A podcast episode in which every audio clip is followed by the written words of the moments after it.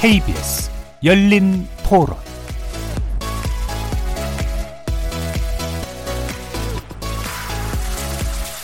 안녕하십니까. KBS 열린 토론 정준희입니다. 가짜뉴스로 인해서 사람들이 이제 피해를 받는 그런 것들이 너무 많기 때문에 이런 가짜뉴스를 생산하고 어떤 기대를 하면서 그런 걸 유포하는 자들 처벌을 해야 되지 않을까. 그리고 과학기술이 좀 많이 발전을 했잖아요. 기사 봇들이 가짜뉴스인지 아닌지 팩트체크를 하고 기준을 어디에 설정하느냐에 따라서 달라지잖아요. 그것을 집행하는 정부가 기준이 되면 또 정부의 숨은 면이 많이 가려질 수 있는 그런 약점이 있죠. 그 기준을 우리가 찾아가야 된다고 시민 의식이 살아나야 된다고 생각합니다. 가짜뉴스 방지를 할 수밖에 없는 현실이 되게 안타까운 생각이 먼저 들고요. 가짜 뉴스 때문에 많은 사람들이 갈팡질팡 지금 혼란스럽다면 그런 법이 있고 해가지고 정직한 사회가 되는 거를 방향성은 그렇게 잡고 현실적으로 이렇게 적용이 되어질 수 있도록 끊임없이 논의해서 이렇게 업그레이드 시켜 나가면 되게 좋을 것 같아요. 그게 쉽지는 않을 거라고 생각해가지고 워낙 뭐 인터넷도 발달하고 SNS 발달해가지고 뭐 기사 내는 언론사들도 워낙 많아지고 해서 사실 그거는 쉽지는 않을 거라고 뉴스를 보더라도 뭐 떠도는 얘기를 듣고 뭐 그냥 뭐 얘기하고 이런 것보다 는 그냥 스스로 좀 확인을 또 해보고 팩트가 맞다 싶으면 그때 좀 얘기하는 게 맞다고.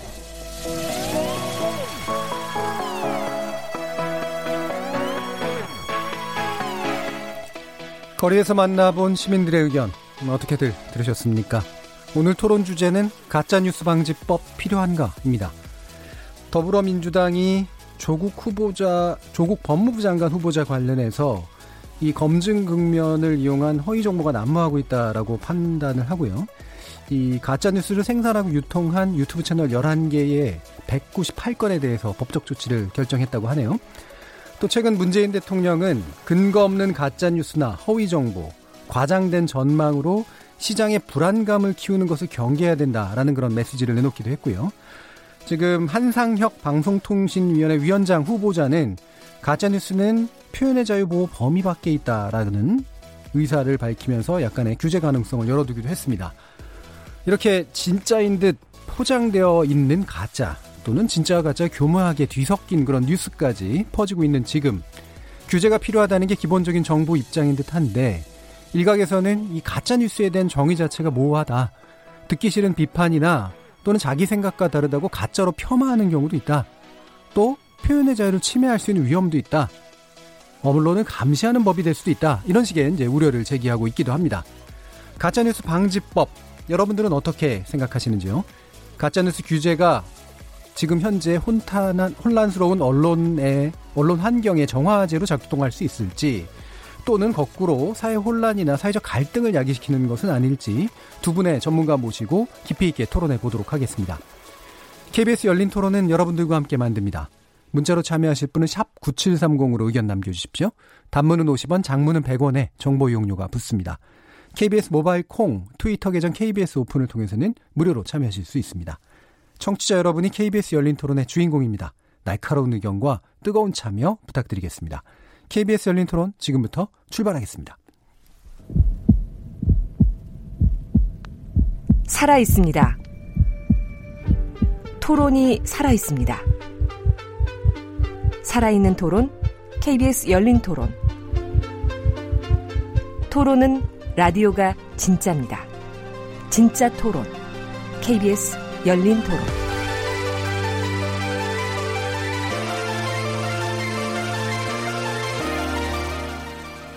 예, 그럼 오늘 토론에 함께 해 주실 논객 두 분 소개하겠습니다. 먼저 최진봉 성공회대 신문방송학과 교수 나오셨습니다. 네, 안녕하세요. 최진봉입니다. 자, 그리고 언론중재위원회 위원을 지내기도 하셨어요. 지성우 성균관대 법학전문대학원 교수 함께 네, 하셨습니다. 안녕하세요. 성균관대학교 지성우입니다. 자, 이 시간은 영상으로도 함께 하실 수 있습니다. 유튜브에 들어가셔서 KBS 일라디오 또는 KBS 열린 토론을 검색하시면 지금 바로 저희들이 토론하는 모습 영상으로 보실 수 있습니다. 구독도 많이 눌러주시고요. 의견도 달아주십시오. 팟캐스트로도 나중에 들으실 수 있고요. 매일 새벽 1시에 재방송도 됩니다. 자, 이렇게 KBS 열린 토론과 함께할 방법까지 안내해 드렸고, 오늘의 토론 주제, 가짜뉴스 방지법 필요한가 본격적으로 시작해 보겠습니다. KBS 열린 토론.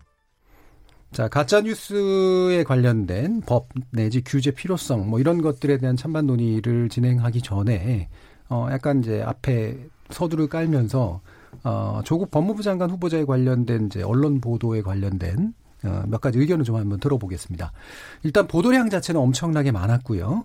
이거를 또 일각에서는 이제 과잉하다, 좀 너무 몰려가고 있다라는 표현을 쓰기도 하고, 또 일각에서는 언론이 당연히 검증 기능하는 거 아니냐라는 그런 의견을 내기도 합니다.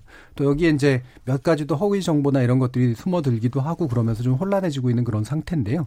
기본적으로 현재 이 보도가 진행되고 있는 상황들 또는 뭐 매체 환경 어떻게 보시는지 의견 한번 여쭤볼게요. 최진봉 교수님 의견 듣겠습니다. 어, 지금 말씀하신 것처럼 조국 후보자에 대해서 여러 가지 기사들이 나오고 있잖아요. 그러니까 보도량으로만 보면 지난번 박근혜 전 대통령 그 탄핵 사건 네. 거의 비슷한 정도가 아닐까 하는 이런 정도의 수준까지 오고 있는데 뭐 이제 여러 가지 의혹이 있어서 그런 부분에서 보도하는 거 그 자체는 문제가 없다고 봐요. 뭐 예. 그거 자체가 뭐가 문제가 있겠습니까? 다만 이제 그 의혹 수준에 있는 것을 사실화해서 보도하려는 의도를 보이는 부분은 조금 주의할 필요가 있다는 생각이 들어요. 그러니까 예. 의혹은 의혹인데 마치 이제 보도하는 내용을 읽어보면 그게 확정된 사실인 것처럼 인지할 수 있는 정도의 수준의 그런 보도들이 발생하고 있다는 거 문제라고 저는 보거든요. 예. 그래서 일부 언론들이 마치 뭐 범죄를 했던 것처럼 한 것처럼 그렇게 단정적으로 얘기한다거나 또는 확인되지 않은 아직 확인이 안 되고 아직 그 어, 명확하게 사실관계가 확인되지 않은 내용을 확인된 것처럼 보도하는 부분 이런 부분들은 너무 선정적인 보도이고 또 가짜 뉴스 우리가 뭐 가짜 저는 이제 가짜 뉴스 허위 조작 정보라고 주로 얘기를 하고 싶은데 예. 조작된 정보 또는 사람들로 하여금 잘못된 정보를 사실로 인식하게 만드는 그런 문제점을 발생시킬 수 있는 보도들이 있어서 좀 아쉬운 부분이 있었다 이런 생각. 예를 들면 뭐 여배우의 스캔들 뭐 이런 거 예. 있지 않습니까? 이건 전혀 뭐 근거도 없고 무슨 뭐 자료도 없고 이런데 그런 얘기들이 사실화되는 것처럼 막 기, 사화되고 보도가 되고 또 여 제자와의 뭐 성광 성성 뭐 관련된 비위 문제 이런 문제들까지 보도가 되니까 실제 뭐 이 기사를 보는 사람 입장에서는 그게 사실인 것처럼 오해할 수 있잖아요. 예. 그러니까 언론이 그런 부분은 사실관계 확인하고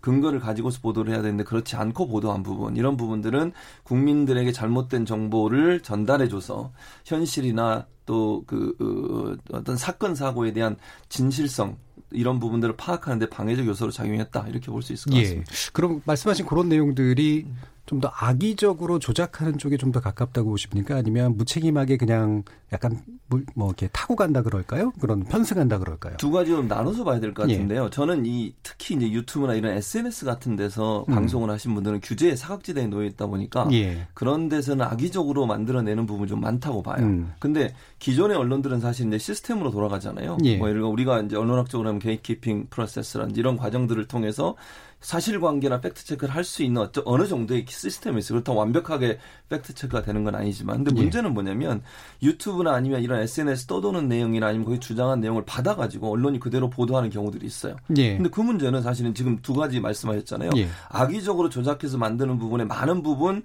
개입하는 쪽은 저는 SNS라고 보고 예. 그 SNS 보도된 내용들을 예, 인용해서 보도를 하거나 아니면 예. 그걸 근거로 해서 보도하는 언론들, 일반 언론들 같은 경우에는 그걸 뭐, 무, 뭐라, 무비판적이랄까요? 아니면 음. 뭐, fact check 없이 확산시키는 역할을 하는. 예. 그 두 어, SNS와 기존 언론이 역할이 약간 차이가 있다고 저는 봐요. 그래서 예. 일단 이런 부분이라 하더라도 SNS 어떤 의혹을 제기했더라도 기존 언론은 이게 사실인지 아닌지 팩트 체크를 먼저 하고 나서 보도를 해야 되거든요. 예. 그런데 뭐 한간에 떠도는 또는 SNS상에 떠도는 내용들을 사실처럼 인식하고 보도하는 이런 태도는 언론이 또 주의해야 될 부분이다 이런 생각이 듭니다. 알겠습니다. 예. 뭐, 그, 실제로 악의적인 것이 작동하는 영역과, 그 다음에 그거를 인용의 형식으로 해서 확산시키는 데 기여하는 영역, 이렇게 좀 나눠보는 게 좋겠다는 네. 의견이셨어요. 자, 그럼 지성 교수님 어떻게 보십니까? 네. 어, 이번에 그 가짜뉴스 규제와 관련해서 조국 법무부 장관에 대한 그 과잉된 굉장히 과도한 관심은 어쩌면 우리 언론이 갖고 있는 태생적인 문제일 수도 예. 있는 것 같아요. 음. 언론이 아시다시피 뭐 신문만 해도 인터넷 언론이 8천 개가 넘어가고 음. 주요 매체 말고도 SNS까지 지금 굉장히 많아지다 보니까 어, 우리 최 교수님 말씀하신 것처럼 어, 오히려 기존 언론 즉 이제 레가시 미디어라든가 어, 기존의 메이저 언론사에서 이 언론의 환경들을 제대로 따라가지 못하는 부분이 이번에 나타나는 것 아니냐 이런 네. 생각이 듭니다. 즉 SNS라고 어, 말씀을 하셨는데 예, 국민들이 이제 자기가 개인의 어떤 자유를 구가하는 그 SNS 부분에서 여러 가지 표현을 하는데 그 표현 중에서 제가 보기에는 진실도 있고 거짓도 있고 뭐 그런 것 같습니다. 섞여 있는데 예. 에, 그 중에서 취사 선택을 해서 언론에서도 보도를 해야 되는데 최근에 제가 깜짝 놀란 게 예, 기존 음, 메이저 언론사에서도 SNS에서 떠도는 여러 가지 일들을 마치 사실인 것처럼 예. 직접 어, 인용해서 보도하는 음. 그런 것들이 상당히 늘어나고 있습니다. 어, 이것은 어떻게 보면 어, 기존의 언론사들이 이 본연의 그 사실 확인, 팩트 체크라고 하죠. 예. 어, 그런 기능들이 많이 무너져 있는 것 아닌가. 음. 그래서 상당히 안타까운 마음을 금할 길이 없었고요.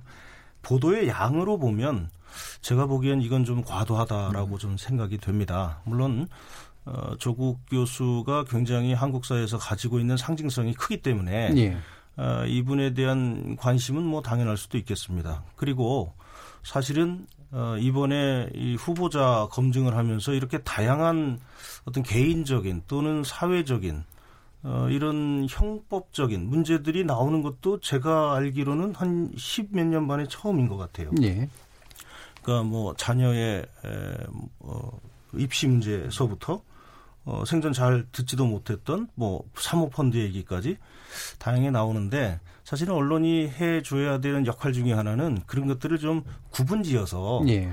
어, 개인적인 부분은 개인적인 부분을 좀 축소시키고, 음. 어, 또 국가적으로 또 구- 국민적으로 관심 있는 분야는 조금 더 상세하게 다뤄야지 했는데, 그런 부, 부분들이 굉장히 평면적으로 다뤄지고 있는 건 아닌가. 예. 그래서 상당히 좀 흥미 위주로 흘러가고 있는 음. 음, 그런 위험성이 좀 있다. 예. 이렇게 생각합니다. 예. 그러니까 이게 사실과 허위를 명확하게 또 구분하지 않고 경중을 잘 구분하지 않은 채 나열하는 그런 보도가 결국은 언론이 좀 선정적 태생적 본성에 의해 가지고 확산된 측면들이 있다라고 보시는 것 같네요. 자, 그러면 뭐 이거 가지고 이제 더 많이 얘기할 건 아닌 것 같고 그러면 연관해서 이거 한번 또 의견을 여쭙고 싶어요. 어, 지금 이제 최근 또 이렇게 논란이 되고 있는 것 중에 하나가 이제 어, 조국 후보자들에 대한 지지 의사를 가지고 있는 분들이 이제 이른바 실검, 이제 포털에다가 이제 막 응원 메시지를 띄운다거나 뭐 이런 식으로 해가지고 실검의 상위에 노출되는 그런 방식으로 이제 어, 조직적으로 움직이죠. 실제로 조직적으로 움직인 결과이기도 하고요. 근데 이거를 어떤 쪽에서는 이제 어, 언론이 그런 의견을 반영하지 않으니까 그런 식으로 보여준다라고 하는 견해를 가지고 있는 분도 있고 또, 또 특히나 이제 자유한국당 이런 쪽에서 이게 거의 드루킹 사건하고 마찬가지다라고까지 얘기하시는 분들이 있는데 이 부분에 대한 견해는 어떠신지요, 지 교수님? 음, 제가 기본적으로 생각하는 것은 어, 어떤 매체 환경이나 어떤 미디어를 통해서든 언론이나 여론이 왜곡되게 하는 행위는 이거는 금지돼야 된다. 이거는 좀 좋지 않다 이렇게 생각을 하는데요.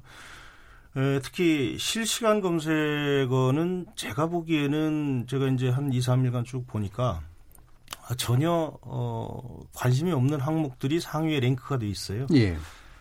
이거는 뭐 조국 후보자에 대한 뭐 찬성을 하든 반대를 하든 간에 그 그것하고는 전혀 상관없이 제 생각에는 음 여론을 좀 다른 쪽으로 뭐 호도 조작 이렇게까지 얘기하긴 좀 뭐 하지만 예.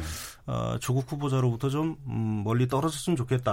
아, 음. 좀 관심을 좀 끄고 다른 쪽으로 갔으면 좋겠다라고 하는 분들이 상당히 관심을 많이 가지고 음. 사실은 클릭 수를 많이 올린 것 같은 기분이 듭니다. 그래서 예. 어, 제 생각에는 이, 이 검색어가 인위적으로 뭐 네이버나 다음 같은 포털에서 어, 옛날처럼 이게 조작이 된다라고 주장하기는 기술적으로 상당히 어려운 상황입니다. 예. 그래서 아마 자발적으로 어, 조국 후보자를 응원하시는 분들이 에, 그런 포털에서의 에, 클릭 수 늘리기를 하시는 모양인데 예. 저는 그것도 좀 자제해 줬으면 좋겠다 음. 이런 생각을 하고 있습니다. 예, 그러면 아까 이제 왜곡이나 뭐 이런 식의 문제들은 이제 기계적 왜곡이라든가 알고리즘을 왜곡시키는 것까지는 아니라 자발적 행동들인데 그게 이제 지나치게 좀 몰려가서 뭔가 너무 많이 의사표현을 하려고 하는 쪽에 좀 가까운 것 같아서 불편하다 이런 느낌이신가요? 어, 지금 사실은 사이버 수사대라든가 예. 어, 뭐 여러 가지 그 국가기관에서 만약에 이런 일이 있을 때 조직적이고 굉장히 기계적인 것들을 이용해서 하는 행위들은 예. 지금 선거 상황이 아니거든요. 예. 그래서 어, 이런 특정한 그 알고리즘을 이용한다든가 어, 특정 주제에 대해서 클릭 수가 갑자기 몇백만 개씩 올라가는 것은 충분히 지금 어, 그 스크린 하고 있기 때문에 예. 저는 이걸 뭐 기계적인 조작이라고까지는 생각은 안 하지만 음. 그렇다고 해서 우리 국민들이 정당한 관심을 가지는 것까지를 음. 다른 쪽으로 자꾸 돌리려고 하는 노력도 음. 그리 온당치는 않은 것 음, 같다. 그러니까 일반적인. 대중에게 영향을 미치려고 하는 시도는 좀 불편하다. 이제 이런 거네요. 예. 그러니까. 네, 지금 말씀하신 것처럼 기본적으로 저는 이제 뭐 예전에 지금 자유한국당이 주장하는 것처럼 무슨 드루킹 사건과 비교를 한다거나 그건 예. 맞지 않은 얘기라고 생각해요. 음. 뭐 호텔 사이트에서 그렇게 밝혔잖아요. 이거는 그 로그인하고 음. 본인 인증한 사람이 로그인하고 그걸로만 할 수 있는 사안이지 이게 무슨 매크로나 이런 어떤 기계적 조작을 통해서 하는 건 아니라고 하는 거니까 그 부분은 저는 아니라고 보고 일차적으로 이제 이 문제는 자발적으로 한 거기 때문에 우리가 물리적으로 어떻게 할 수는 없어요. 예. 예를 들면 사람들이 와서 자기들 마음대로 막 하는 거를 우리가 뭐 이렇게 할 수는 없지만 저도 기본적으로는 그렇게 생각해요. 뭐 지성우 교수도 얘기하셨지만 이게 이제 그 너무 이 뭐랄까요 한쪽의 의견이 강조되기 위해서 이걸 이용하는 거 뭐 그걸 법적으로나 윤리 뭐 다른 방법으로 막을 수는 없지만 예. 그뭐 그게 꼭 바람직하다고 보진 않아요. 예. 의사 표현의 방법이 있어서 왜냐면 이게 실시간 검색 물론 실시간 검색어가 있는 것 자체로 저는 좀 불편한 부분이 있습니다만 예. 실시간 검색어라고 하는 건 정말 자연스럽게 사람들이 관심을 가지고 많이 보는 뉴스가 뭐냐 하는 부분들을 평가할 수 있는 하나의 항목이 될 텐데 그게 이제 어쨌든 사람들이 가서 특정한 목적을 가지고 클릭을 많이 유도해서 그게 상위로 랭크 랭크되게 하는 것 링, 랭크가 랭크가 되게 하는 것은 결국은 이제 그 일반인들이 볼 때는 약간 오해를 살 수 있는 부분이 있기 때문에 그런 예. 부분들을 그 너무 주도적으로 하는 것은 음. 저도 그렇게 바람직한 모습 보- 뭐 바람직한 모습이라고 보지는 않습니다. 음. 다만 이제 그게 자발적으로 하는 것이기 때문에 우리가 뭐 그걸 다른 방법으로 규제하거나 이럴 수는 없는 거잖아요. 예. 뭐 그분들이 자, 자체적으로 하는 거나 그런 거 볼 수 없지만 여야를 막론하고 만약 이런 문제가 있을 때마다 그럼 또 반대로 얘기해서 보수 진영이나 이런 데 와서 또 본인들의 의사를 발기 뭐 어, 적, 적극적으로 발표하기 위해서 그런 행동을 하는 것도 우리는 좀 지양해야 될 부분이라는 생각이 들어서 예. 자유롭게 의사는 표현하되 조직적으로 하는 부분들은 조금 우리가 그 어, 지양했으면 좋겠다 음. 그런 생각이 있습니다. 예. 그래서 두 분의 의견이 사실 뭐 은근히 비슷하네요. 네. 예. 특별히 차이점이 있는 것 같지는 않고, 그러니까 자발성에 대해서는 뭐라고 할 수 없고, 그렇죠. 다만 음. 좀 약간 무리하게 좀 조직된 운동을 보이는 거는 예, 좀 그렇지 않느냐라는 그런 의견 쪽이시긴 한데, 그러면 제가 한 가지 또 더 덧붙여서 질문을 드리면, 이게 이제 실검이라고 하는 게 여론조사처럼 뭔가 대표성을 가지고 있는 것이 아니다라고 하는 것들에 대한 일반인들의 인식은 있는 상태에서 음. 노출을 그냥 높이는 정도 수준을 가지고 뭐라고 하는 건 좀 그렇지 않느냐 이렇게 얘기할 수도 있을 것 같거든요. 그렇죠. 예. 어떻게 보시나요? 그러니까 저는 그러니까 뭐라고 할 수는 없을 것 같아요. 그거를 예. 자발적으로 하는 것에 대해서 뭐라고 할 수는 없지만 이제 제, 저, 제가 주장하고 싶은 것은 그런 행동들이 자칫하면 이제 일반인들에게는 조금 오해스럽게 비춰질 수도 있는 부분이 음. 있다. 그러니까 지금 저- 우리 정준희 앵커가 얘기했듯이 기본적으로 우리가 다 인식하고 있다고 하면 문제가 전혀 없죠 사실은. 예. 어찌 보면 또 그렇게 하는 행동이 뭐 도리어 뭐 부정적으로 보일 수도 있잖아요. 왜 이렇게 이렇게 하지? 뭐 이렇게 이런 예를. 들면 예. 그렇기 때문에 그렇지만 이제 일반인 중에 그걸 뭐 명확하게 그걸 모르는 분들 입장에 갑자기 들어왔는데 뭐가 뜨면 그걸 자꾸 클릭하게 되는 거잖아요. 음. 아하. 결국은 예. 그러다 보면 일정 부분 좀 우리가 그냥 자연스럽게 이루어지는 현상이 아니라 뭔가 어 뭐 단체 어떤 조직된 힘에 의해서 음. 그런 부분들이 표현되게 되게 되면 여론이나 이런 데 이제 일정 부분 영향을 미칠 가능성도 전혀 없다고 볼 수는 없기 때문에 그런 예. 부분들이 조금 이제 저는 개인적으로 아까도 말씀드린 뭐라고 할 수는 없어요. 그리고 음. 그걸 하는 것 자체를 우리가 막을 수도 없다고 저는 봅니다. 예. 또 규제하거나 아니면 법을 만들어 그걸 못하게 할 수도 저는 없다고 봐요. 다만 이제 그런 부분들이 우리 전체 사회의 어떤 여론 확산이나 아니면 현상에 대한 이해에 대해서 일정 부분 조금 영향을 미칠 가능성이 있지 않겠나 그런 우려가 있다는 말씀 을 드리는 겁니다. 그게 이제 강화 효과 같은 것들을 계속하거나 유도할 수 있는 네, 측면들, 뭐 이런 있죠. 게 문제가 네, 있다고 보시는 거네. 지금 그게 아까 최 교수님 말씀하신 대로 뭐 약간의 문제라고 말씀을 하셨는데 저는 이게 결정적인 순간에는 참 어, 우리 국가의 의사를 결정하는 음, 그런 그 의사 결정의 왜곡을 초래할 수도 있다 이렇게 생각합니다. 음, 예를 들면 어떤 순간인가요? 예.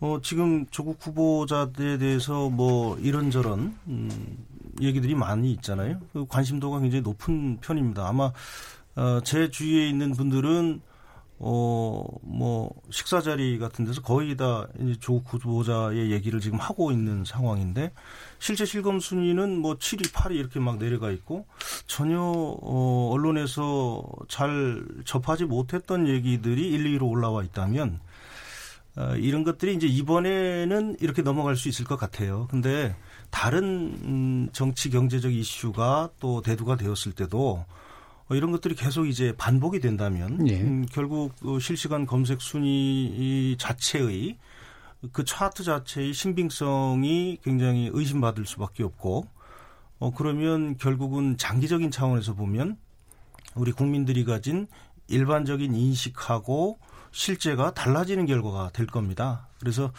어 제가 보기에는 이게 바람직스럽지 못하다라는 면에서만 끝날 거는 아니고요. 물론 아까 최 교수님 말씀하셨지만 이게 법적 처벌의 수위로 갈 거는 아닌데 네.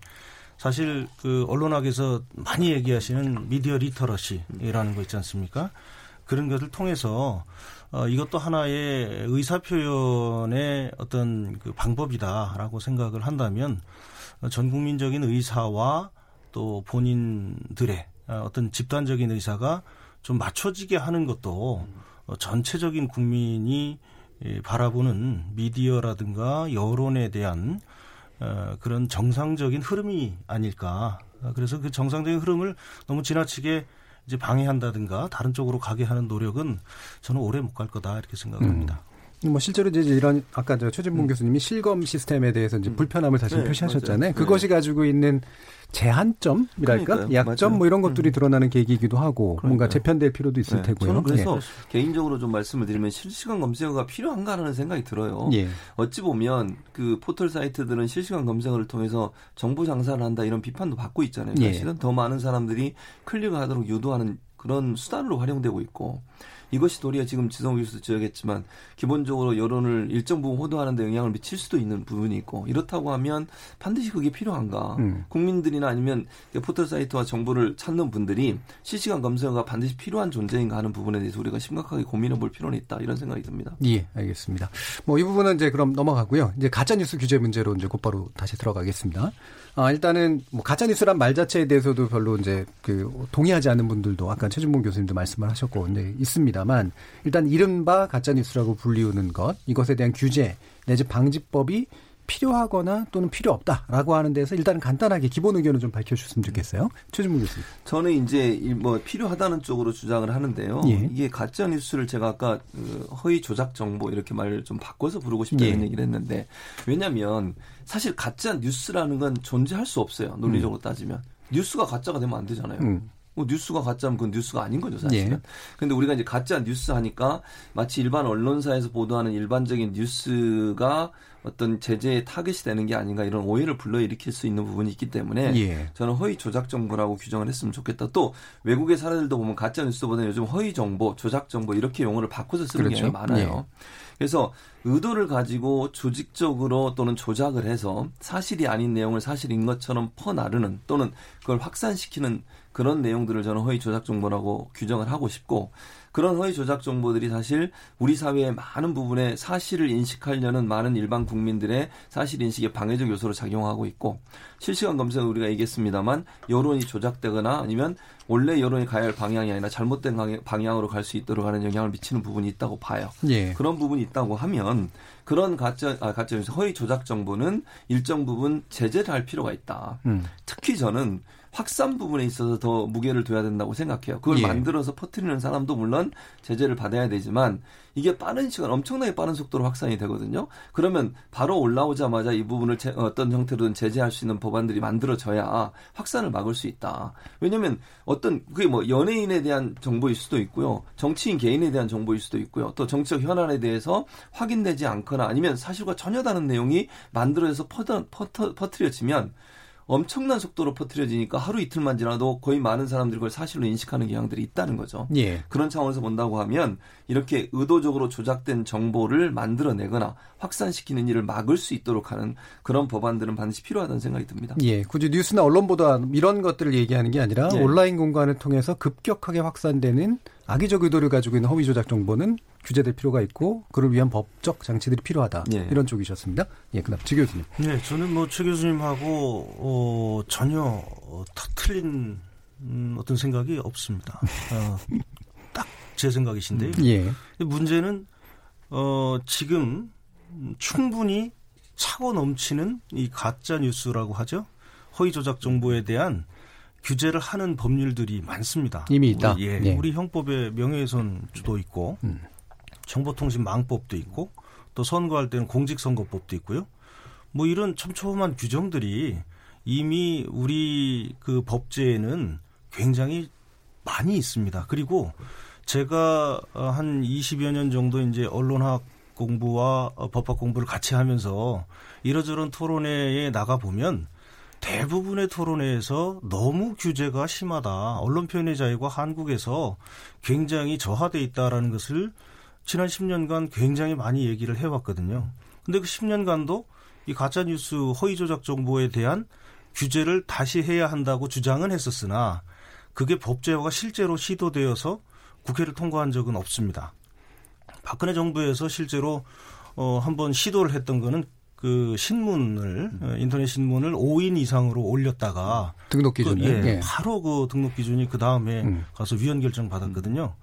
이명박 정부 때도 인터넷 실명제 잠깐 했다가 그 바로 위헌 받았습니다. 그러니까 어, 제가 보기에는 이 규정들이 지금 인터넷상에서의 표현의 자유를 제약하는 법률들이 우리나라는 너무 많아서 문제지. 음.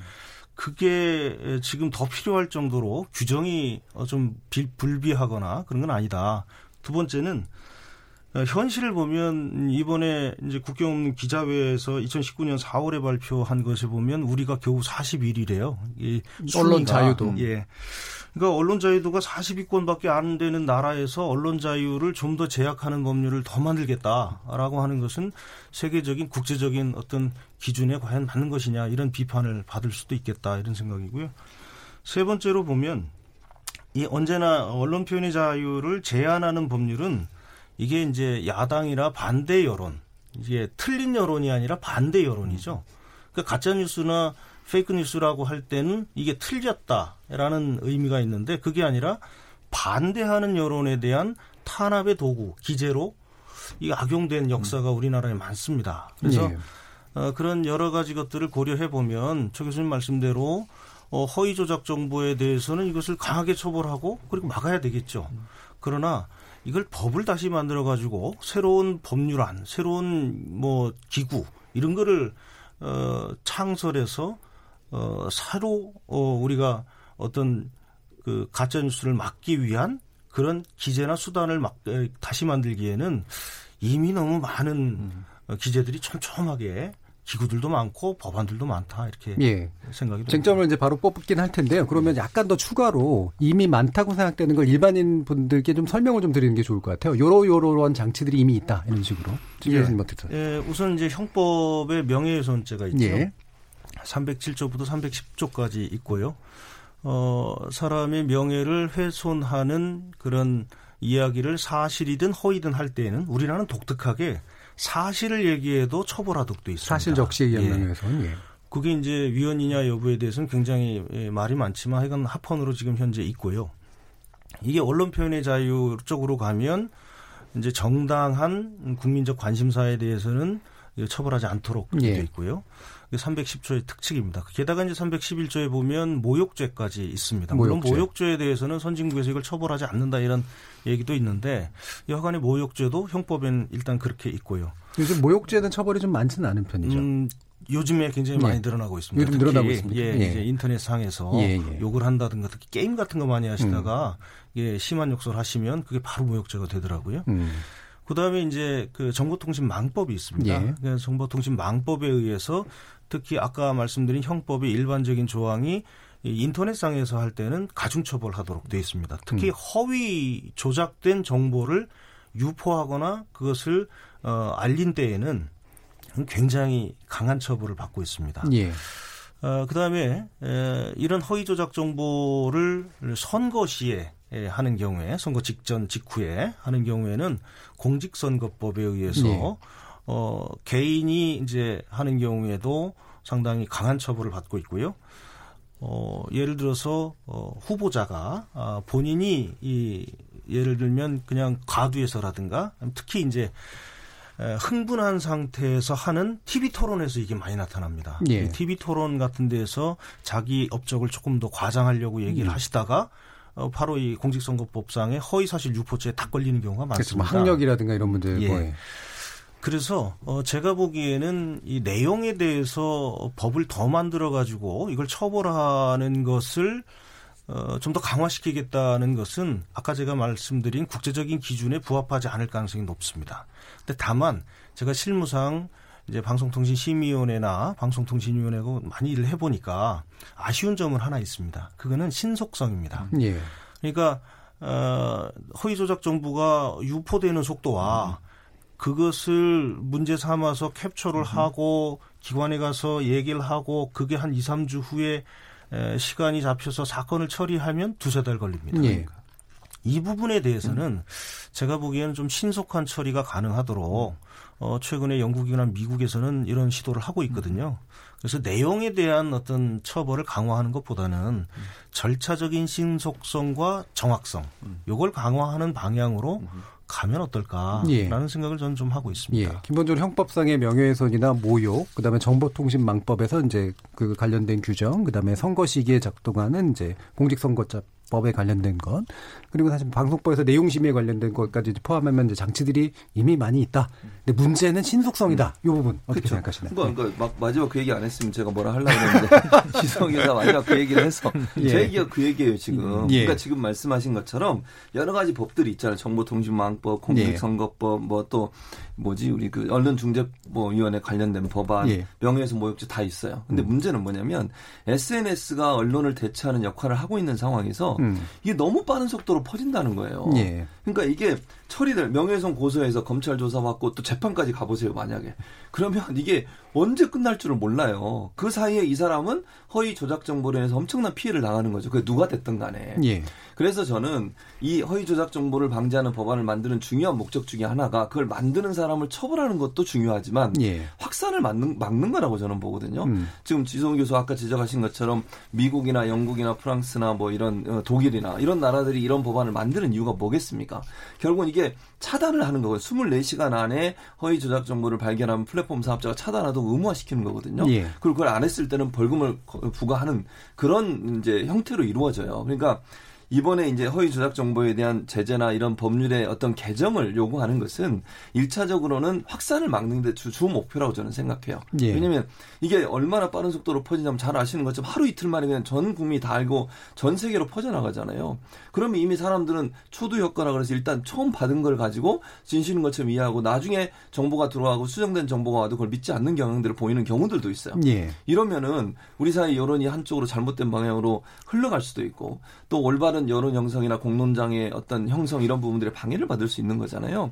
그래서 저는 일차적으로는이 확산을 방지하는 쪽에 이 허위조작 정보의 방지법이 만약 만들어진다고 하면 또는 예. 만들어지거나 아니면 다른 법안을 개정해서 이 부분을 집어넣는 방안도 있을 수 있을 거라고 저는 생각해요. 예. 현행 있는 정보통신망법이나 아니면 방송법이나 이런 데 일정 부분 개정안을 통해서도 저는 할 수 있다고 보는데 그런 부분들의 이 확산을 방지하기 위한 플랫폼 사업자의 의무 또는 사전 시- 뭐 사전 어떤 규제랄까요? 뭐 이런 부분들 이런 부분들 할 수 있도록 하는 의무화시키는 게 필요하다고 저는 보고 그리고 나서 이제 이, 이런 허위 조작 정보를 만들어내는 사람에 대한 처벌도 함께 해야 되겠죠. 예. 그러니까 저는 이번에 이제 제가 주장하는 거 이거는 허위 조작 정보에 대한 방지를 위한 법안을 만드는 것은 확산을 막는 일에 좀 더 초점이 맞춰져야 된다. 음. 그리고 나서 나중에 예를 들어서 뭐 명예훼손이나 모욕죄나 공직선거법으로 처벌이 되면 당연히 그거는 더 처벌을 받아야 된다고 저는 보고요. 예. 그래서 그런 부분들이 초점이 맞춰져야 되고 또 하나는 이게 처벌을 하더라도 명예훼손 모욕죄를 하나를 딱 그 사안을 하잖아요. 그 사안 위에는 또 남아 있어요. 예. 예를 하나 들어볼까요?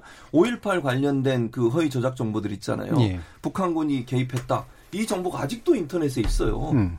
뭐, 뭐, 뭐, 뭐, 광주 민주화 운동 그 어, 당하신 어, 광주 민주화 운동의 단체에서 특정 사안에서 고소를 하고 고발을 해서 그걸 승- 승소를 해도 그 부분만 없어지고 나머지는 또 남아 있거든요. 예. 그래서 이런 부분들을 우리가 소위 이제 독일에서 나치를 뭐 찬양하거나 이런 부분에서 아예 이제 그런 부분들을 어 뭐 인터넷에 올리지도 못하게 만들어 놓는 거 있잖아요. 이런 뭐 위안부 관련된 사안도 마찬가지고. 근데 이런 부분들에 대해서는 인터넷상에서 퍼지거나 확산되는 걸 막을 수 있도록 하는 법안들은 반드시 제정되는 게 맞다. 저는 그렇게 보는 거죠. 예. 그럼 요걸 받아서 이게 피해, 그러니까 현재 법령 구조라고 하는 게, 그러니까 피해를 입은 사람이 또는 당사자가 그 문제를 제기해야 처리가 가능한 것들이 대부분이잖아요. 그런 부분에 대해서 어떻게 그? 최 교수님께서 예. 어, 거꾸로 낫지 얘기 안 하셨으면 저도 한마디. 예, 교수님. 이게 이제 두 가지로 나눠서 저희들이 좀 봐야 되는 거는 음. 음, 있는 것 같아요. 처음에 이제 내용에 관한 거잖아요. 그래서 내용에 관한 것은 어, 제3자나 국가기관이 개입해서 이게 허위다 아니다 이거 얘기하기가 굉장히 어렵습니다. 아마 아, 그 나치에 관한 얘기들이 나오면서 어, 우리나라에서 이게 이제 법안이 잘못 소개되고 있는데 그래서 어, 내용에 관한 것에 대해서는 독일에서도 도저히 용납을 못하는 부분들이 있어요. 아까 최 교수님 말씀하신 5.18 음. 광주민주화 운동에 대한 폄하 발언 이런 거는 도저히 용납이 안 되잖아요. 그게 아마 독일에서도 나치 같은 거 찬양하는 그런 그렇죠. 음, 음, 표현들입니다. 그런 전 국민적인 공분을 사는 아주 극히 일부의 혐오 표현에 대해서는 그것은 어, 인터넷에 올라와서 이것이 이, 확산되기 전에 빨리빨리 처리해야 할 필요성이 있어요. 그래서 말씀하신 것처럼 이제 플랫폼 사업자들이 이런 것들이 자기 플랫폼에 남아 있는데 우리로 말하면 예를 들어서 네이버나 다음에 남아 있는데 음. 이걸 그대로 방치하고 방기하고 있다. 기술적으로 가능하고 그것을 고치는 것이 굉장히 쉬운데도 불구하고 그다지 어렵지 않은데도 불구하고 이것을 그냥 방치하고 있으면 일정 기간이 지나면 어마어마한 벌금을 음. 부과하고 처벌합니다. 네. 그런데 문제는 어, 아까 최 교수님 말씀하신 것에서 그게 좀 빠진 것 같아요. 뭐냐? 그런 특정 분야입니다. 음. 아주 특정하고 국민 전체가 공분하고 국민들이 어떤 얘기를 해도 이것에 대해서는 용서할 수 없다라고 특정 지을 수 있는 아주 일부분이죠. 음. 음. 그게 왜 지금 독일에서 문제가 되냐면 어, 특히 이제 극우파들이 에, 독일의 선거제도가 뭐 어, 굉장히 복잡하다 보니까 이 친구들이 그 자기들이 하는 그 어, 특정한 나치라든가 이런 아주 극우적인 행동이나 주장들을 하고 있는데 이것들이 이제 외국에서도 하고요. 어, 서버를 한국이, 저 독일이 아니라 외국에다 갖다 놓고 하기도 하고, 네. 어, 독일에서 하긴 하지만 또 굉장히 숨겨서 하기도 하고, 그러니까 이걸 경찰이 일일이 쫓아다닐 수가 없잖아요. 음. 그러니까 플랫폼 사업자에게, 구글 같은 플랫폼 사업자에게 당신간이 거기서 다 해라. 음. 이렇게 이제 의무를 주는 거거든요. 네. 근데 여기서 우리가 간과하지 않아야 되는 게 또 두가 두 번째가 있습니다. 제가 독일과 구글 이렇게 말씀드렸잖아요. 유럽 사회에서 특히 음. 유럽에서 영국이나 독일 같은 유럽에서 이 법안이 빨리빨리 진행되고 법안으로 통과시키고 있는 이유가 경제적으로 또 따로 있습니다. 음. 그러니까 다른 목적이 있다는 예, 거죠. 그것은 예. 이제 구글 같은 이런 회사들은 대부분 영미 계열 회사들이거든요. 그러니까 자기들이 만약에 이것으로 이 규제로 인해서 경제적으로 손해를 봐도 그 손해는 독일이나 프랑스나 이런 회사들이 보질 않아요. 예. 미국계 회사들이 보고 있습니다. 그러니까 어, 규제를 강화하면 할수록 특히 이제 우리 오늘은 가짜 뉴스에 대해서만 말씀드리지만 개인정보 보호법 차원에서도 마찬가지예요. EU나 이쪽에서 집행위원회에서 계속적으로 문제 삼는 것은 어, 바로 이러한 규제를 통해서 간접적으로 경제적인 규제까지도 노리고 있다라는 예. 겁니다. 그래서 단순히 이거를 어, 어떤 그 언론 표현의 자유를 독일이나 어, 영국에서는 지금 강하게 규제하고 있다 이렇게만 말씀하시면 안 되실 것 같은데 아까 나치 얘기를 바로 해주셔서 예. 어, 그런 전제가 있다. 음. 내용에 대해서 그 판단하는 것은 국민 전체가 어, 이것을 용납할 수 있는 아주 극히 최소한의 범위 내에서만 이것을 플랫폼 사업자에게 에, 그 어, 의무를 지우고 있다. 예. 볼 수 있습니다. 예, 알겠습니다. 어, 뭐 사실 경제적 이유나 이런 것들은 이제 경제적 이유 때문에 내용을 정당 내용 규제를 정당하는 것까지는 물론 아닐 테고요. 음. 내용이 정말 사회적으로 합의가 필요한 부분에 대해서는 선택적으로 한다. 대신 이제 그것이 그것만이 아니라 경제적인 이유도 있다. 여기 이렇게 이해하면 아마 네. 좀될 것 같고요. 네. 자, 그러면 뭐 구체적인 또 쟁점들은 2부에서 좀 더 이게 논의를 해보면서 또 한번 갈라봐야 될 것 같습니다. 그래서 사실은 또 안으로 파고들면 이견들이 또 있을 수 있는 영역들이 꽤 있기 때문에요. 그래서 이게 지금 가짜 뉴스라고 하는 그런 이름으로 얘기가 되고 있지만 오늘 말씀 주셨듯이 이렇게 허위 조작 정보에 관련된 부분들에 대해서 특히나 그것이 신속하게 확산이 됐을 때 어떻게 표현의 자유를 침해하지 않으면서 이 사회가 그걸 예방해낼 수 있을 것이냐. 음. 이 부분이 결국에는 두 분 모두 공통적으로 고민하시고 계시는 그런 내용이 아닐까 생각합니다. 그래서 후반부 토론에서는 도대체 누가 판단할 것이며 어떻게 규제하는 것이 마땅할지에 대해서 방안에 대해서 한번 더 구체적으로 토론해 보도록 하겠습니다. 여러분들께서는 KBS 열린 토론 과 함께하고 계십니다.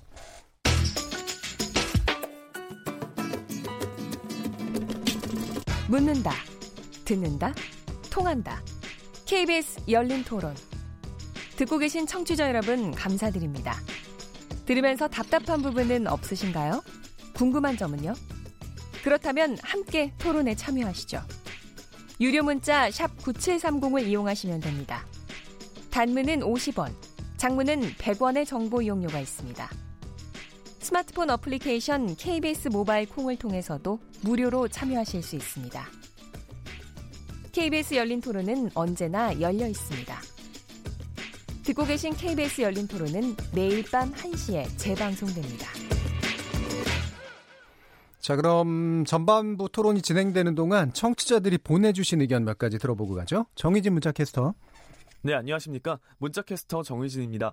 가짜뉴스 방지법 필요한가에 대해 청취자 여러분이 보내주신 문자 소개해드리겠습니다. 먼저 콩으로 자중하자님. 가짜뉴스 방지법 필요한가? 네, 표현의 자유도 정도 것입니다. 콩으로 안현무님. 진실, 거짓, 누가 판단하나요? 2967님. 다양한 언론의 표현도 좋지만 무차별적인 아닌 말고 하는 식의 거짓 뉴스는 자칫 국가와 사회를 엄청난 혼란에 빠뜨릴 수 있습니다. 법이 많아질수록 좋은 건 아니지만 처벌할 수 있는 법을 만들어서 선의의 피해자가 안 나오도록 해야 합니다. 2005님, 언론 보도의 내용은 제보에 의한 취재일 경우 의혹 단계에서부터 뉴스감이 될 수도 있기 때문에 가짜 뉴스라는 이름으로 표현의 자유와 언론의 자유를 제한해서는 안 된다고 봅니다. 어떤 사실과 진실이 밝혀지기 위해서는 의혹 단계에서 출발하기 때문입니다. 라고 해주셨고요. 9361님, 어떤 목적을 가지고 만들어진 틀린 뉴스가 가짜 뉴스입니다. 그리고 실검 조작도 가짜 뉴스 못지않게 여론 왜곡입니다. 8469님, 가짜 뉴스 만드는 사람, 가짜 뉴스를 이용하는 사람, 특히 국회의원과 언론은 더 강하게 처벌해야 합니다. 5707님, 언론은 사실만을 보도해야 합니다. 조금 늦으면 어떻습니까? 사실만을 알려야 합니다. 만약 사실이 아닐 경우 그와 관련된 사람들의 피해는 누가 보상합니까?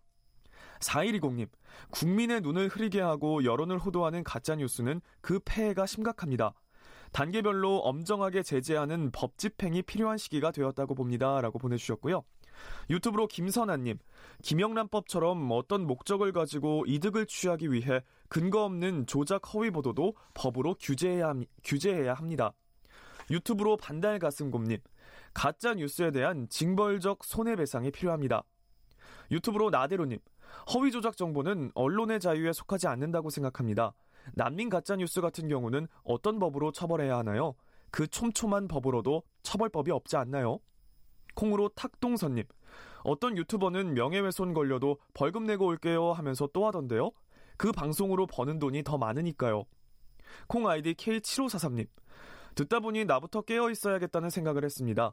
조직적 조작과 호도 속에서 문제 의식을 가지고 집단의 의도를 파악하는 능력, 비판적으로 뉴스를 보고 사실을 파악하려는 노력이 필요하다는 생각이 듭니다. 라고 보내주셨네요. 네, KBS 열린 토론. 지금 방송을 듣고 계신 청취자 모두가 시민 농객입니다. 계속해서 청취자 여러분들의 날카로운 시선과 의견 보내주세요. 지금까지 문자캐스터 정혜진이었습니다.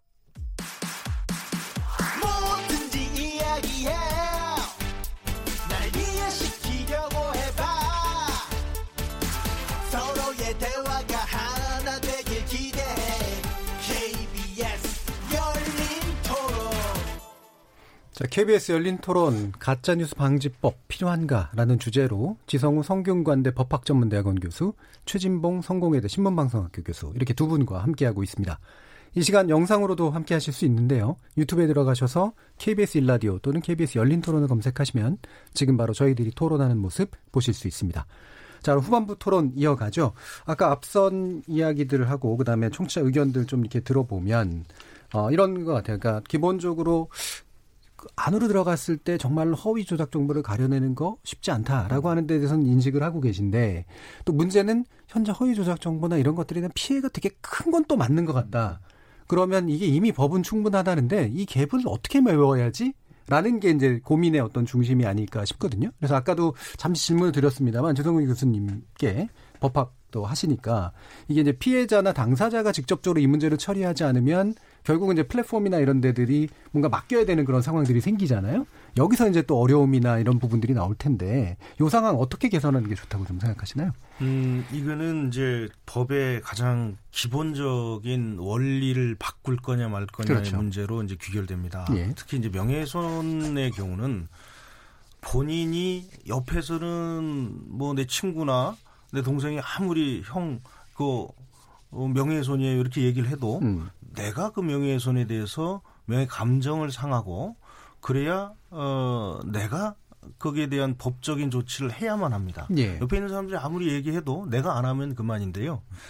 지금 문제는 아까 최 교수님께서 빠른 조치를 말씀하시면서 플랫폼에서 그것을 어, 봉쇄 조치를 해야 된다 이런 말씀을 해주셨는데 그 조치가 지금 우리나라에서는 이 명예훼손 파트를 제외하고 불법적인 부분에 대해서는 일부 시행되고 있습니다. 불법적인 그, 거에 대해서는 예, 방송통신심의위원회에서 하는 일은 크게 두 가지인데 하나는 불법적인 정보를 걸러내는 일을 하죠. 일차적으로는 뭐 지금 어, 네이버나 다음 같은 플랫폼에서도 하지만 그게 잘 안 걸릴 경우에는 자동으로 하지 못한 부분을 다시 이제 전수조사를 해가지고 하는 방식을 하거든요. 예. 이게 불법 마약이라든가 뭐 이런 것들은 거기서 걸러냅니다. 또 한 가지 파트 지금 말씀하시는 부분은 명예훼손과 관련된 파트인데 예. 이것은 직접적으로 어, 나서지 않고 당사자가 소송을 하기 위해서 상대편의 인적 사항을 달라고 청구를 심의위원회 합니다. 그러면 심의위원회에 있는 명예훼손 분쟁조정위원회에서 판단을 해서 분쟁조정위원들이 아, 이 건은 너무 심한 욕설을 했기 때문에 너무 명예훼손이 많기 때문에 이 건에 관해서는 상대방에 대해서 소송을 제기할 수 있도록 우리가 어, 어떤 그 주소라든가 예. 이메일이라든가 이런 걸 제공해야 되겠다. 왜냐하면 그 사람이 거기에 이제 가입하면서 써놓은 개인 정보가 있으니까 음. 이 개인 정보를 당사자에게 줄 거냐 말 거냐를 결정하는 수준까지가 지금 한국의 명예훼손 소송의 시작입니다. 예. 그런데 지금 최 교수님께서는 어떤 말씀을 하시는 거냐면 여기서 조금 더 나가서 이게 개인이건 어떤 집단이건 아니면 국가든 이게 에, 당의 당사자가 한 표현이 명예훼손적 표현인지 아닌지를 거기서 판단하고 차단할 건지 아닌지도 거기서 판단하도록 한다. 이것은 마치 이제 불- 우리나라에서 아까 말씀드린 불법적인 정보를 차단하는 권한이 어 포탈에 있고 심의원에 있는 것에 대해서 국민들도 굉장히 불편해합니다. 왜? 이게 자기가 생각하기엔 불법이 아니라고 할 수도 있거든요. 근데 명예훼손의 경우는 당사자 간의 이견이 훨씬 더 큰 부분입니다. 명예훼손인지 아닌지. 예. 그건 당사자가 판단하도록 놔두는 것이 형법상의 법의 기본 원리인데 이것을 포탈이나 어떤 기관을 정해서 하도록 법안을 제출한다는 것은 제가 보기엔 이거는 어, 형법학자들하고 굉장히 논란이 좀 많을 것 같습니다. 음. 그러니까 법적으로는 그럴 수 있는데 예, 예. 제, 가. 말한 내용을 지금 잠깐 오해를 하신 것 같은데 명예훼손에 관한 문제도 물론 포함이 되겠죠. 그걸 얘기한 게 아니라 없는 사실을 조작해서 퍼뜨리는 행위를 제가 얘기하는 거예요. 그게 명예훼손일 수도 있고 개인이 된다고 하면 예. 또는 그냥 그 뭐 어떤 현안에 대해서 사건이나 아니면 이슈에 대해서 없는데 그걸 거짓말을 만들어서 퍼뜨리는 행위를 얘기하는 거예요. 그렇죠. 저는. 이건 또 불법적인 정보로 포괄될 수 없는 부분이죠. 그렇죠. 예. 저는 그렇게 봐요. 그러니까 명예훼손은 정말 개인 간에 또는 개인이 명예를 훼손당했다고 느꼈을 때 이걸 뭐 수사를 의뢰하든 아니면 고소를 할 수 있지만 그게 아니고 정말 이슈나 사회적으로 이슈가 되고 논란이 되고 있는 여러 사안들에 대해서 본인의 주장을 하면서 거짓된 정보나 아니면 잘못된 정보, 허위대, 허위로 조작된 정보를 퍼뜨리는 경우들이 있잖아요. 예. 이런 부분들에 대해서 빠르게 조치를 안 하면 음. 이게 엄청난 속도로 퍼져나간다는 데 문제가 있다는 생각이 들고요. 그게 예. 뭐 개인일 수도 있고 아니면 뭐 국가일 수도 있고 아니면 뭐 어떤 집단일 수도 있고, 그럼요. 그건 다양하다고 저는 생각을 해요. 그런 부분들이 지금 현재 법으로는 지금 말씀하신 것처럼 시간도 오래 걸리고 또 주체가 누가 그런 명예훼손 고소를 하고 이런 부분들을 또 따져봐야 되는 거 아니겠어요? 예. 또 일반적으로 법적인 지식이 없거나 아니면 뭐 시간이나 아니면 경제적 문제 때문에 법적 호소를 할 수 없는 상황에 놓이는 사람도 있을 수도 있는 것이고요. 그럼 뭐 난민 아까 누가 어느 그 청취자분도 그거 보냈지만 난민 관련된 것도 그런 부분에 한 부분이나 포함이 되는데 그런 것들이 과연 이렇게 그냥 방치되고 있다고 저는 보여지는데 음. 물론 방송통신심의위원회나 국가기관들이 그걸 뭐 할 수도 있겠지만 기본적으로 모든 걸 다 할 수 없잖아요. 그러니까 누가 모니터를 하거나 아니면 뭐 신고를 하거나 아니면 뭐 자체적으로 어떤 걸러낸 시스템이 잘 돼 있으면 다행인데 지금 방송통신위원회에서 구글 같은데 이런 데는 그 강제를 할 수가 없기 때문에 그냥 신사협정처럼 해요. 해달라고 가이드라인도 주고 이렇게 해주세요라고 해요. 안 해도 거기서 우리가 법적으로 뭘 할 수 있는 상황이 아니라는 거죠. 근데 이제 아까 뭐 독일도 말씀, 독일 같은 데는 어쨌든 뭐 경제적 이유가 있든 어쨌든 그걸 다 떠나서 이런 문제가 발생했을 때 법적으로 벌금을 부과할 수 있는 제재할 수 있는 수단이 있잖아요. 예. 근데 우리는 그런 수단이 전혀 없다는데 문제가 있다고 저는 보고 예. 만약에 이제 플랫폼 사업자들은 사실은 이런 생각이 들어요, 저는. 뭐 1인 방송을 하는 사람들이든 뭐 이제 구글에서 운영하는 뭐 그 SNS든 그런 매체들이 경제적으로 이익을 공유하는 그런 구조잖아요. 그러면 좀 자극적이고 아니면 우리가 볼 때 허위 조작된 정보가 있다 하더라도 그게 클릭 수가 많아가지고 일정 부분 도움이 된다고 하면 그걸 적극적으로 심의하거나 아니면 그걸 좀 막으려는 의도가 있을까 하는 부분에도 의문이 생기는 부분이 있어요. 제 예. 개인적으로. 그런 부분들이 책임을 좀 지우게 하면 뭐 저는 그렇게 생각해요. 경제적 이익을 함께 공유하는 단체잖아요. 결국은 둘 다. 플랫폼 사업자고 크리에이터가. 그러면 그런 유튜브에서 그런 것들을 만들어서 확산시키고 거의 허- 허위 조작 정보를 만들어 확산시키는데 그걸 적극적으로 막지 않거나 아니면 그걸 차단할 수 있는 어떤 조치를 취하지 않는다고 하면 예. 그 사람들도 함께 책임을 지우도록 하는 것은 지극히 당연한 조치가 아닌가 이런 생각이 예. 든다는 그러니까 거죠. 한쪽으로 불법적으로 명확하게 볼 수 있는 정보, 마약에 관련된 거라든가 이런 것들하고 또 한쪽으로는 이제 당사자가 명확해서 그 당사자가 판단해야 될 명예훼손에 관련된 정보 이 중간에 분명히 이제 주체가 뭐고 피해자도 누군지도 불명확한 허위 정보가들이 있다면 이걸 어떻게 처리할 것이냐. 이 문제에 대해서는 어떻게 또 지성님 좀 보시나요? 음, 거기서 이제 전제를 한번 우리가 살펴봐야 될 필요가 있다고 예. 생각해요. 어, 허위 정보를 어떻게 할 거냐 이렇게 여쭤보시잖아요. 그럼 허위 정보면 저는 당연히 막아야 된다고 생각을 합니다. 어, 허위 정보를 평소든 아니면 전시든 또는 선거시든 이렇게 유포해가지고 어, 국민들의 여론을 한쪽으로 호도하는 것은 당연히 막아야 되겠죠. 예. 어떻게 막을 수 있죠? 그런데 이제 음. 어떻게라는 얘기를 하기 전에 허위라는 것은 누가 판단하냐? 네, 물론. 라는 네, 뭐. 문제가 발생을 하게 됩니다. 예. 이 허위라는 문제를 아까 말씀드린 것처럼 불법이라는 판단은 그동안에 여러 가지 노하우가 있고 알고리즘이 있기 때문에 그것을 이제 어, 플랫폼에 맡겨놔도 그 정도는 국민들의 의사표현의 자유하고는 별로 상관없다 이렇게 생각이 되는데 이게 불법의 영역이 아니고 허위의 영역은 허위 표현이라든가 익명 표현도 표현의 자유의 일부라고들 얘기를 하거든요. 예. 그런데 에, 이게 허위냐 아니냐가 불확실한 상황에서 이제 나타난 에, 정보의 조작 행위 그게 나중에 그게 허위라고 판단이 되든 안 되든 간에 그때 당시에 그게 허위라고 누가 판단을 할 것이냐의 문제가 다시 발생합니다. 예. 어떤 기준으로 무엇이 허위냐 어디까지가 허위냐 특히 이 개인 표현의 자유도 문제가 되지만요 요즘 여론 특히 이 언론사의 속보 경쟁은 상상을 초월합니다 예. 어, 뭐 굉장히 미디어 환경이 다양해지다 보니까 그래서 어 어떤 때는 참 아찔할 정도로 빨리빨리 이 정보를 이 전달해야 될 필요성이 있는데 만약에 그런 경우에 약간 틀렸다고 해서 이게 허위라고 어, 그것을 이야기하면서 처벌한다면 아마 제가 보기에는 언론사조차도 굉장히 이게 위험에 빠질 수 있다라는 생각이 들고요. 개인들은 더 심각합니다. 개인은요. 어떤 정도 심각하냐 하면 어, 이렇게 어, 공개된 뭐 KBS와 같은 이런 언론사 말고요. 다른 인터넷 매체에 가서 교수님들이 한번 얘기를 하고 나오시면 본인 스스로 본인 걸열번 수분을 계속 돌려보세요. 이게 혹시 법적으로 명예훼손이나 문제가 되는 내용이 없을까?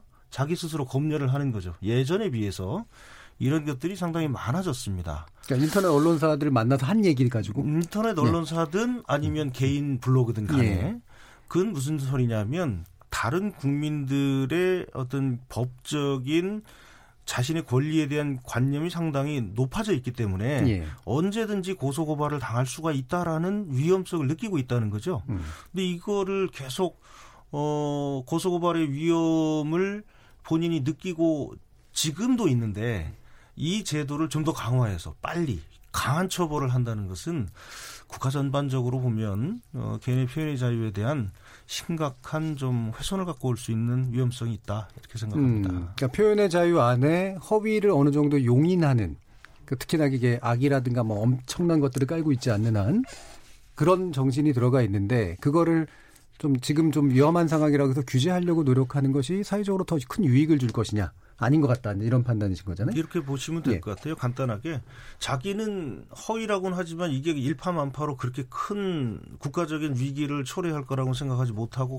예. 표현을 한마디 했습니다. 악의성이 없는 경우죠. 나중에 예. 한달 후쯤에 갑자기 경찰이 저한테 오더니 철커덕 당신 징역 10년짜리 죄를 지었어? 이렇게 얘기하면 어, 표현의 자유를 누리는 국민들 입장에서 보면 항상 교도소 담장 밖을 왔다리 갔다리 하는 그런 위험성이 있지 않겠습니까? 그래서 국민들을 그렇게 그 불안하게 하는 것은 저는 옳지 못하다 라는 생각을 하고 있습니다. 예를 들어서 유튜브에 많이 퍼져 있는 지구건 지구는 평평해 허위잖아요. 네.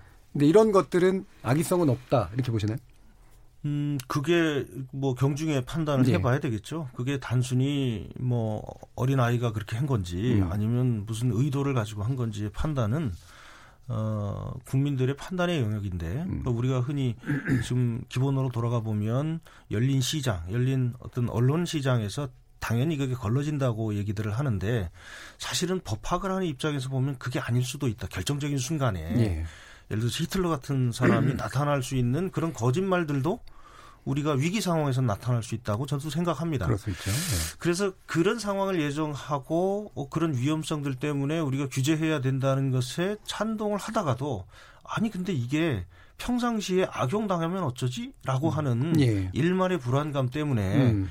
어, 이런 빠른 신속한 구제와 또는 확실한 구제가 좀 답답하더라도 법학자들 역시 어, 조금 답답해도 국민의 기본권, 표현의 자유 쪽을 좀 더 지켜주는 쪽이 옳지 않겠는가라는 그런 생각을 가지신 분들이 많은 것 같아요. 예, 뭐 소위 법학에서 이익형량이라고 부르는 부분을 네, 지금 설명해 주신 건데 최진봉 교수님 어떻게 보시나요? 일단 그 이렇게 봐요. 허위의 기준이 뭐냐 이제 그렇게 말씀을 하셨는데 저는 그렇게 생각해요. 허위의 기준은 근거 없이 뭘 말하는 거예요. 예, 그러니까 일단은, 언론사가 기자를 기사를 쓸 때도 뭔가 그 의혹이 있으면 의혹에 대한 무슨 근거가 있을 거 아니에요. 누가 공익 제보를 하든 아니면 무슨 뭐 자료가 어디가 뭐 이렇게 입수가 되든 그걸 근거로 해서 기사를 써야 되는 거잖아요. 근데 아무런 근거 없이 뭐 어떤 기사를 쓰거나 또는 아무런 근거 없이 SNS나 이런 데서 본인의 주장을 막 사실인 것처럼 막 얘기를 하거나 이런 부분들은 저는 허위의 범위에 들어간다고 봐요. 예. 그러니까 만약에 기자가 기사를 쓰든 아니면 누군가 SNS 뭔 발언을 할 때는 본인이 그 발언에 책임을 져야 되는 거잖아요.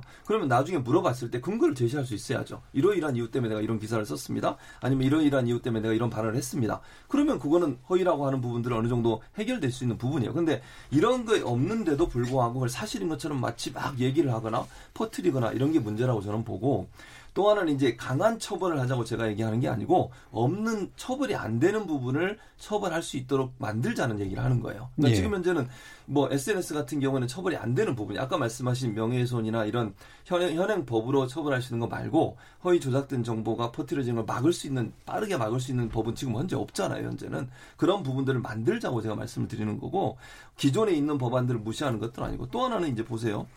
그뭐이 가짜 뉴스 허위 저작 정보에서 여러 가지 얘기들을 이제 얘기하지만 이미 사법부에서 결론을 내린 내용이나 또는 국가적으로 이미 결정이 된 문제 아까 말씀드린 5.18 문제도 그렇고 그다음에 위안부 할머님들 문제 징용 피해자 문제 이런 문제에 대해서도 계속 다른 얘기를 하고 있잖아요. 만약 위안부들은 본인들이 자신이 걸어서 스스로 갔다 이런 얘기를 하는 사람이 아직도 있고 그걸 인터넷에서 강의도 하고 또 그 최순실 박근혜 게이트도 그래요. 태블릿 PC 지금도 안 믿어요.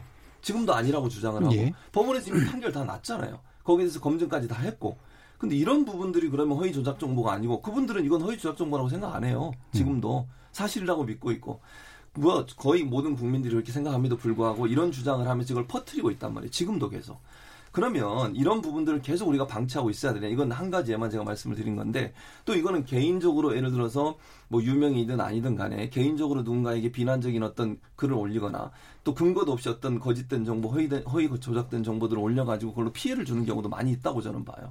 근데 물론 이제 지성호 교수 말씀하신 것처럼 우리 국민들이 고소할 수 있고 고발할 수 있는 권한이 있긴 하지만 그런 부분들이 모두 다 정말 모든 사이트를 다 찾아다니면서 할 수 있을 정도의 그런 어떤 시스템이 돼 있느냐. 저는 그건 좀 의문이라는 생각이 들고요. 그래서 표현의 자유를 저는 전적으로 지지합니다. 언론의 자유도 지지하고요. 그래서 저는 가능한 한 정치적으로 어떤 그 다른 견해를 표현하는 것을 이런 그 규제의 대상이 너무 안 된다고 생각해요. 예. 그러니까 정치적으로 어떤 현안에 대해서 자기 생각을 주장할 수는 있잖아요. 근데 그렇다 하더라도 그거를 없, 아, 전혀 없는 사실이 있는 것처럼 뭐 예를 하나 들어볼게요. 감귤 상자를 우리가 북한으로 보냈잖아요. 지난번에 담내로. 거기에 돈다발이 들어있다. 이런 예. 주장을 하는 유튜버들이 있어요. 그걸 지금도 주장을 하고 있고. 그건 근거도 없이 그런 얘기를 하면 안 되는 거잖아요. 예. 그럼 뭐 문재인 대통령이 치매에 걸렸다. 예를 들면. 이런 발언들. 또 일본에 뭐 여행을 가면 뭐 100만 원인가 얼마 벌금을 내야 된다. 이런 것들이 막 떠다니고 있단 말이죠. 그 근거도 없이 이런 얘기들을 하는 것들을 과연 우리가 계속 놔두고서 그러면 이걸 다 찾아가서 개인으로 피해당한 사람은 국가가 다 그럼 고소를 해야 되는 거잖아요.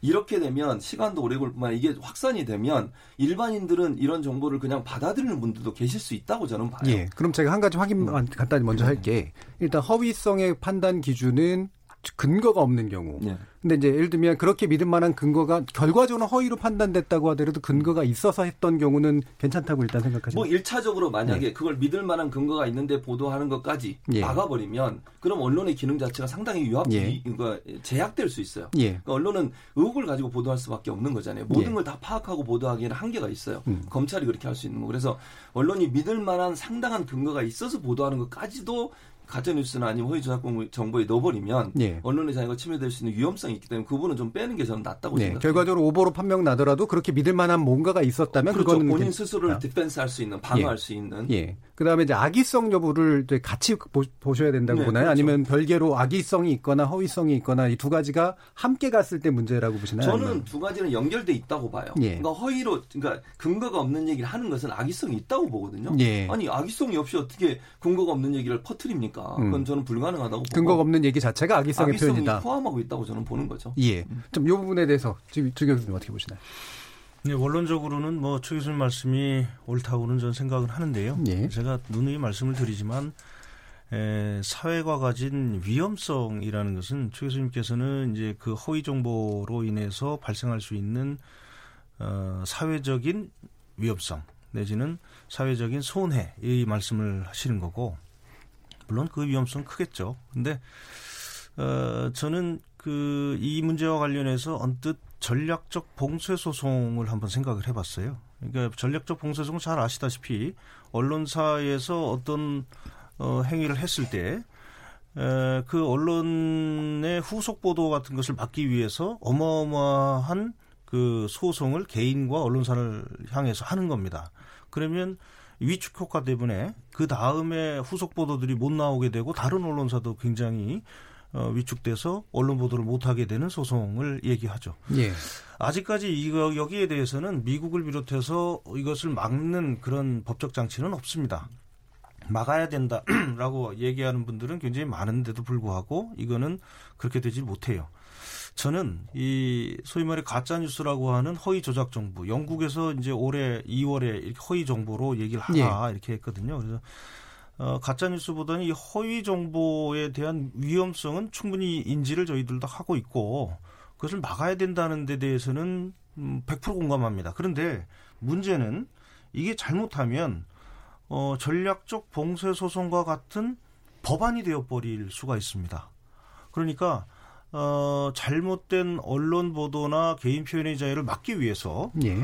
어, 만약에 이 규정을 악용하기 시작한다면 제가 보기에는 최 교수님께서는 틀린 정보를 유포하는 사람들을 처벌하는 그런 아주 좋은 법으로 이용될 수 있을 거다, 활용될 거다 이렇게 말씀을 하시는데 제가 법학자로서 이렇게 보면 잘못하면 틀린 정보가 아니라 나와 다른 생각을 가진 사람에 대한 억압의 수단으로 다른 기재로 악용되면 어떠나 음. 이렇게 되면 전혀 어, 선한 의도를 가진 법안이 에, 정치적으로든 아니면 사회적으로든 전혀 엉뚱한 결과를 야기하게 될 수도 있습니다. 예. 그래서 어, 이것은 법을 제정해서 처벌의 수위를 높이는 것만이 능사이겠느냐는 다시 한번 생각을 해봐야 되고요.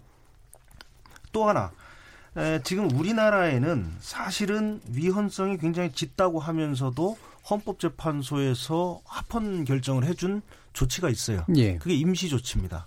사실 이 임시 임시 조치, 차단 조치 예. 임시 차단 조치가 만약에 불법이고 나에게 명예훼손적인 그런 이야기들이 인터넷에 있다고 하면 당사자가 신청하면 방송통신심의위원회에서 일정 기간 동안 차폐해 줍니다. 예. 사실은 여기에 대해서는 위헌성을 상당히 제기하시는 분들도 많은데 저는 이거 합헌이라고 생각을 했고 그리고 헌법재판소에 제가 직접 나가서 변론했어요. 예. 임시조치는 합헌입니다. 합헌이다. 이렇게 음. 말씀을 드려드렸는데 에, 이 임시조치 제도는 전 세계적으로 어, 우리나라에만 거의 있는 굉장히 강한 제도입니다. 예. 그래서 어, 이 임시조치를 간접적으로 잘 활용을 하면 어, 지금 법안을 따로 만들거나 새로운 법을 만들지 않아도 이 지금 임시 조치의 활용을 통해서 동일한 효과를 가져올 수 있다라는 음. 생각이 들고요. 짧게 하나 더 말씀드리면 지금 말씀하시는 법률 규정들 적용받는 대상은요. 딱 우리나라 플랫폼 사업자들밖에 없어요. 구글 같은 사업자들 이거 지금 못합니다. 그렇다고 해서 우리가 뭐 어느 나라처럼 구글 속도 느리게 하고 차단하고 할 수 없지 않습니까? 중국 말씀하시는 거죠, 예. 어느 나라가? 예. 아니 어느 나라죠.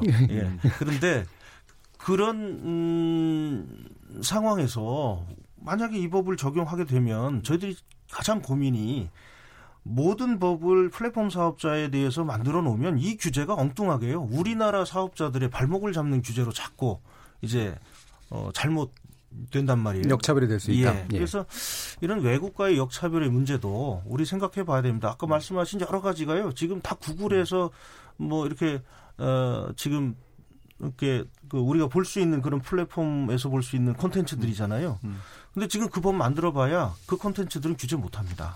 그래서 예. 이런 여러 가지 문제 때문에 예. 어, 법을 새로 만들어서 한다는 것은 상당히 좀 생각해 볼 여지가 많다. 음. 뭐 쟁점들이 더 나오긴 했습니다만 이제 좀 마무리 지을 시간이 다 됐는데 짧게만 제가 여쭤보면 전략적 봉쇄는 현재 법으로도 충분히 가능하지 않나요? 예전에도 예도 많았고. 어, 전략적 봉쇄 소송 자체를 막을 수가 없습니다. 왜냐하면 예. 아까 제가 애초부터 법의 구조하고 상관없이 못 막을 소송, 것 같은데. 틀린 의견 내지는 예. 허위 조작과 다른 정보를 판단하기가 어렵듯이 음.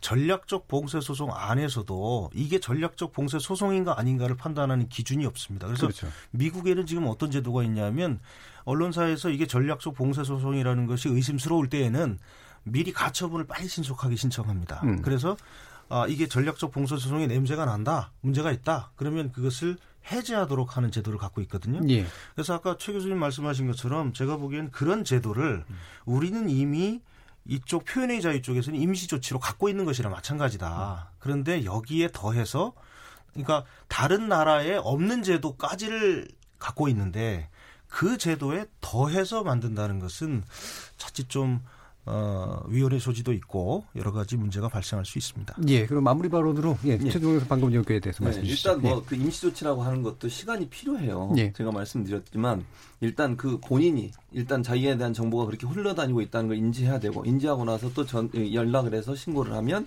회의 열어서 회의 열어서 회의 결과를 가지고 할지 안 할지를 결정하는 겁니다. 그럼 그 시간에 얼마나 또 걸릴지 몰라요. 음. 또 이미 자기가 그걸 인지하기 때까지 얼마나 많은 정보가 흘러갔는지도 모르고 그러면 그 사이의 피해는 또 누가 보상을 하겠어요. 예.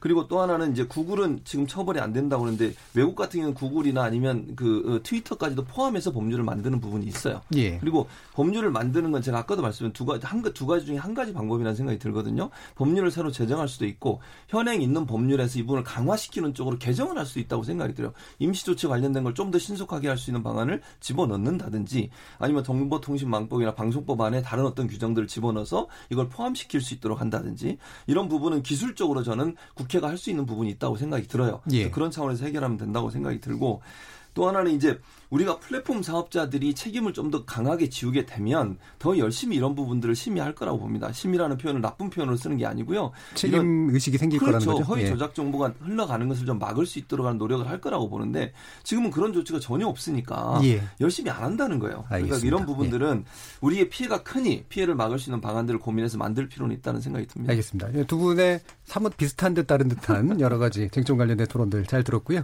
KBS 열린 토론 오늘 가짜뉴스 방법 필요, 필요한가라는 주제로 최진봉 성공회대 신문방송학과 교수 그리고 지성우 성균관대 어, 법학전문대학원 교수 이렇게 두 분 전문가와 함께했습니다. 두 분 모두 감사드립니다. 감사합니다. 감사합니다. 저는 내일 저녁 7시 20분에 다시 찾아뵙겠습니다. 지금까지 KBS 열린 토론 정준이었습니다.